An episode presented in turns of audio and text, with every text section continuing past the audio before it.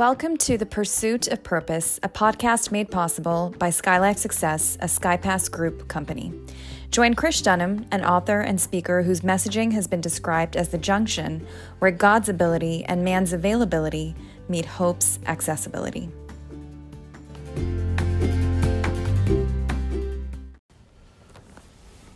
Greetings, everybody, and welcome to another episode of The Pursuit of Purpose. This is your humble host, Krish Dhanam.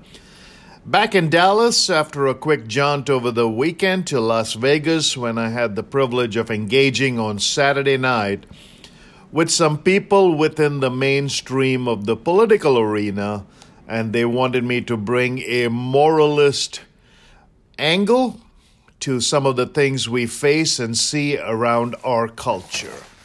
That's just to bring you up to date on the happenings. And then uh, on Thursday of this week, we'll find ourselves in another nation that we have visited before and talked about as we begin a week of deliberations there with both uh, sides of the spectrum, dealing with both the secular and sacred and the slender line that divides them. But it is a Monday, and uh, we are on the last day of a month that uh, marked a new year.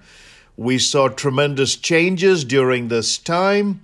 We saw world that uh, reacted in some places, responded in other places, but now, as we creep perilously close to the month of February and then get on towards March, we will be reaching that auspicious two year mark where the world itself changed. So, what I want to offer for you today is something from the annals of a book called Hard Headed, Soft Hearted. So, you may see that title in the next couple of podcasts. It'll have the same title, Hard Headed and Soft Hearted, but we'll try to paint moods on it. So, this will just have the serial number one. There were some 20 principles written in the book Hard Headed, Soft Hearted by a colleague, uh, Rick Belluzzo, and myself. Rick, of course, had the incredible privilege of being the a senior executive with Hewlett Packard and then a stint as president of Microsoft, eventually chairman of Quantum, then some incredible assignments overseas, and along the way, a knighting by the government of Italy. Rick's own father was brought to America as a prisoner of war during World War II, eventually returned to San Francisco, which is where he made his home, began his life as a garbage collector, earned his stripes as a machinist, and had an incredible run in the Bay Area where his son became one of those prominent technology figures. In fact, if you're ever in San Francisco and get to go to the Plough of Santa Rosa, you'll see a park marked Joseph Belluzzo Park, and that is to honor Rick's father, who is credited with have bringing to bringing soccer to the Bay Area.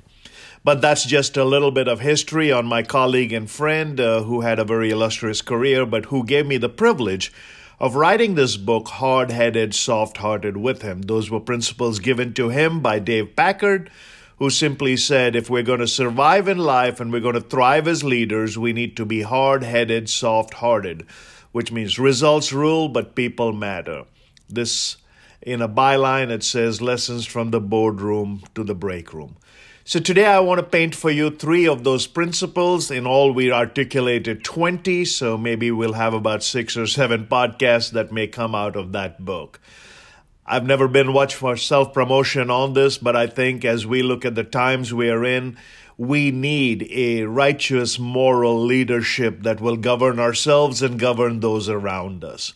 I've always erred on the side of being a commentator and very rarely delved into the arena of either politics or culture to the degree that I want to stand as either an activist for change or a rationalist to point towards behavior. So, here, real quick, are the three principles.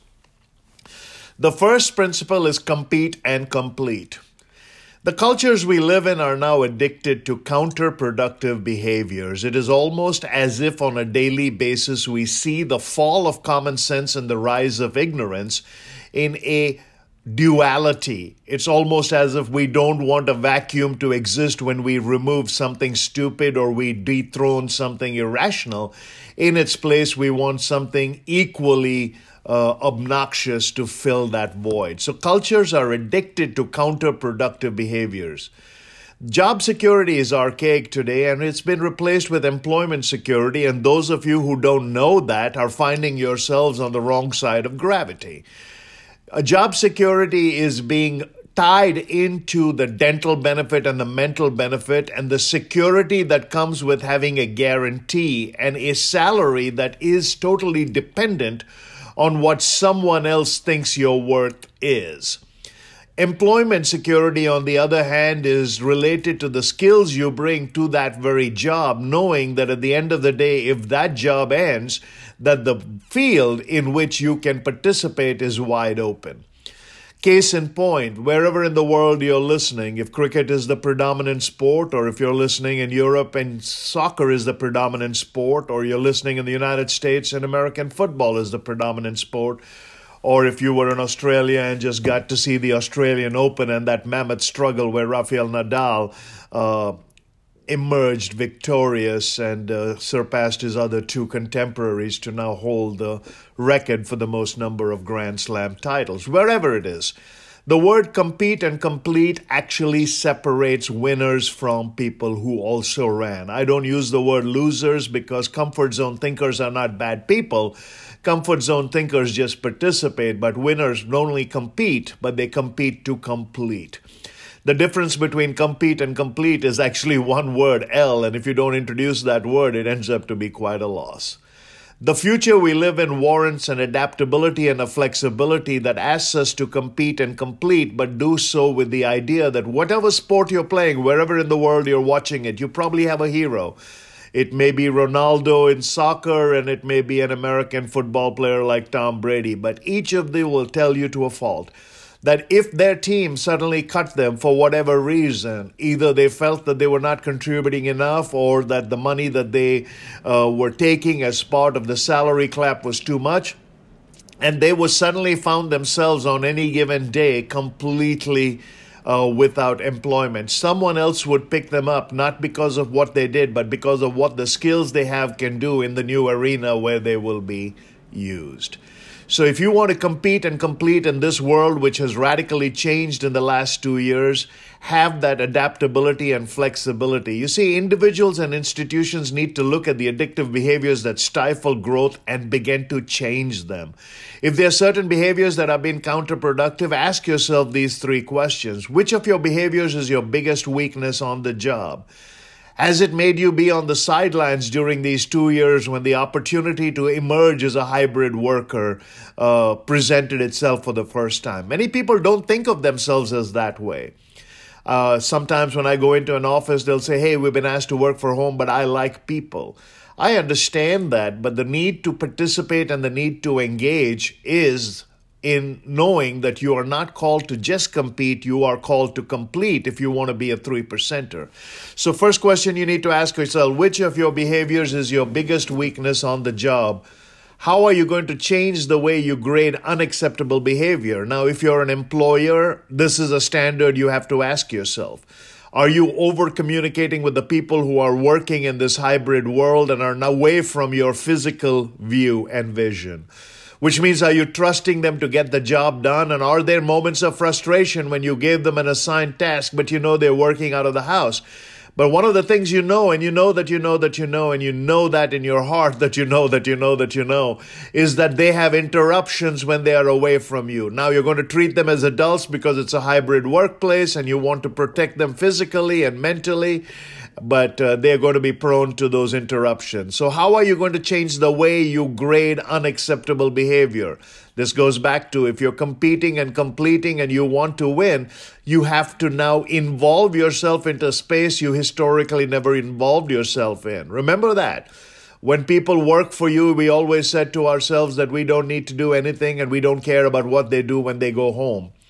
But if you're now paying them to stay home, you have a moral responsibility to your shareholders and your stakeholders to get involved to see are you actually getting eight hours worth of work? And I know the world has changed, and you're saying because they don't have the drive time to get to work and all of the distractions, they can stay home and probably in four hours accomplish what you're paying them for eight. That's how you grade your economy, that's fine. But the first question which of the behaviors is the biggest weakness on the job? Second, how are you going to change the way you grade this unacceptable behavior? The third, probably the most important, is what new skills will you ask people to learn to create new habits and new behaviors? What new skills will you learn and what will you ask others to learn? I'll give you a quick story, and maybe as this podcast rolls out, we may just get enough time to do one principle and uh, deal with hard headed and soft hearted and cover one principle and the questions therein. Some many moons ago, I had the privilege of training one of the airports in the country, and uh, I primarily had the dubious distinction of training the parking lot operators, which means these are the toll booth operators and the people who man the parking lots. And so they were different shifts. So I had to sometimes speak from 11 at night to 6 in the morning, and I did about 20 different sessions with people because I wanted to meet them when they were the most effective on their shift. Now, it was very interesting that at that time, the people who were manning this booth and uh, allowing cars to come in and go, and this is before we had the automotive ta- automated toll tags that allowed you to whiz through the entry and exit to airports and tollways. This was a time when the person physically took a ticket that you had punched in on the way in, uh, inserted the ticket, looked at the amount that came up, asked you for that amount, and took that amount from you either by way of a credit card or a cash transaction, or if you didn't have any money, an IOU, I guess, and they did bill you. This was before the cameras picked up your license plates and they could actually didn't have to worry that someone was defrauding them. But anyhow, that is the basic premise. I'm called to motivate these people who do this for eight hours a day. At that time, it was in the early 90s, the going rate was about $12 an hour, is what they were making. They were competing. Many of them had come from other countries, like I myself had come. Here I was the instructor, and they were in the audience. Some of them were angry, some of them had gratitude, some of them were miserable, and some of them were belligerent. But to a T, all of them, when I asked them the question, what would you change? The basic change was, I feel I do more or I deserve more. There is not a person on planet Earth who doesn't believe that he's underpaid and overworked. I have not yet met one person in my life who had the gratitude to believe that what he gave his organization was not nearly enough. It was always I am I am owed more than I give. I've never met one person who ever came into my office as a boss and said, "You take that money back. I actually think I am underworking for what you're giving me." So, with that in point, when every one of them were complaining that $12 an hour was maybe something that they needed more to get to survive, and I understand that. I began on a minimum wage job, and I know that minimum wage is just that. It is minimum wage. The very word is minimum. It's not a maximum wage. It's not an affordable wage. It's not a livable wage. It is classified as minimum because that is what you can get away with, or that is what governments have mandated. When I first began, minimum wage was about three bucks thirty-five an hour. You account for inflation, it should be about eight and a half an hour. But there are places which tip about fifteen, and they're paying a different kind of price because the cost of goods that an organization produces may not be able to sustain that. But that may be a political debate. But in that time, the Dallas, uh, the area where I was, their parking lot operations was making, I don't know, $60 million a year or something like that. And you can imagine with inflation what that arena does today. But going back to the basic premise, I make $12 an hour and I think I need 14 or $15 an hour. The very question that I posited to them shocked them in a way that they never expected to be shocked. They expected to me a passive they expected me to pacify them by telling them that some economies work, cultures work. No, I gave them an onus on competing and completing. Hard headed, soft hearted, lessons from the boardroom to the break room. Results rule, but people matter. I basically said, and here's the crux Here's the entire podcast. Here's what you need to learn. Here's what you need to understand. Here's what you need to internalize. Here's what you need to vocalize. If you want to go from $12 an hour to $14 an hour, you need to ask yourself and ask yourself with absolute honesty have you at least amassed $2 an hour in new skills to be able to sustain what you demand? Now, if you believe it is owed to you, you will never make that leap of changing the will you have into a marketable skill that you own so that there is a thrill in your life saying that not only have I added $2 or $3 or $5 an hour in new skills, I have earned the right to ask for more because I have used this time to understand that the quantitative leap I want my employer or my consultant uh, work to pay me is based on the fact that I have gone out and decided I'm not just going to compete, I'm going to complete. I am going to learn new skills and new habits and new behaviors. If they say hybrid, I'm going to stand in front of them and say, the reason I'm going to be successful in your new hybrid way is I changed my very way of discipline. When COVID started, I started waking up at four. Most days I was waking up even by five o'clock for sure. But now I made a rule. I'm going to wake up at 4 and I'm going to read from 4 to 4:30. I'm going to write from 4:30 to 5 and then I'm going to go back to sleep from 5 to 6.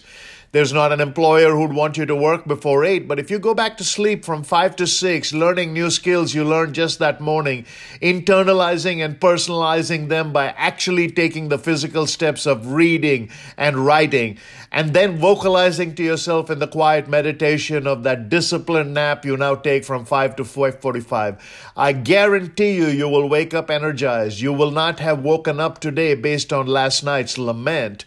You will have woken up with a new fresh fresh outlook for something you just put in about 45 minutes ago.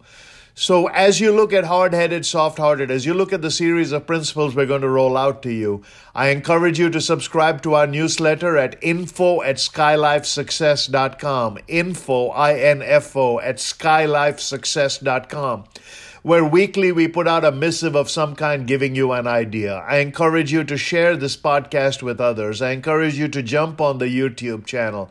I encourage you to become part of that team that can say, we're going to think differently, we're going to act rationally, we're going to compete professionally, and we are going to complete victoriously. Until next time, this is your humble host, Krish Dhanam, saying, don't just compete, complete.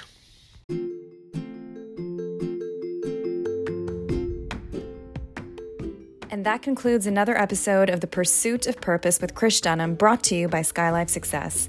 Please subscribe, rate, and visit us on the web at krishdhanam.com and skylifesuccess.com, where you can find our social media links and access to additional resources. Till next time, happy learning and happy living.